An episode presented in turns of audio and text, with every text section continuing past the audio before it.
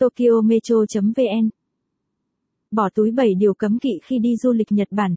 Nhật Bản nổi tiếng với khung cảnh thiên nhiên hữu tình, nền văn hóa độc đáo.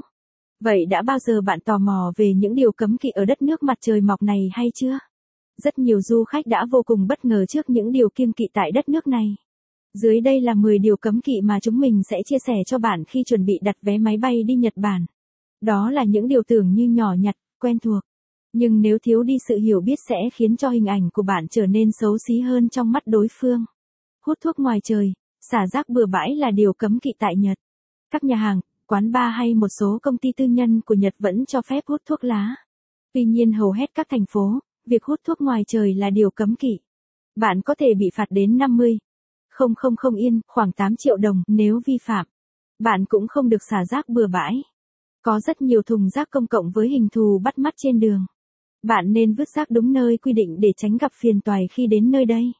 Bạn nên vứt rác đúng nơi quy định bởi vứt rác bừa bãi là điều cấm kỵ tại Nhật Bản.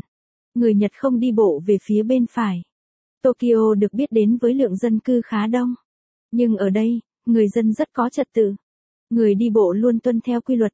Đi về phía bên trái. Điều này cũng áp dụng khi đi thang cuốn ở Nhật. Mọi người thường sẽ đứng ở bên phải, để dành một phần còn lại cho những người vội vã hoặc có việc gấp.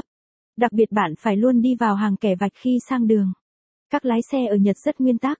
Họ sẽ lớn giọng chê bai, mắng mỏ khi thấy một người đi ẩu, sang đường không đúng chỗ quy định. Không nên đưa tiền tip tại Nhật. Với người dân Nhật Bản, việc đưa tiền tip đồng nghĩa với việc bạn không hài lòng với chất lượng dịch vụ nơi đây. Chính vì, nếu bạn thích bài viết này, vui lòng truy cập trang web tokyometro.vn để đọc tiếp.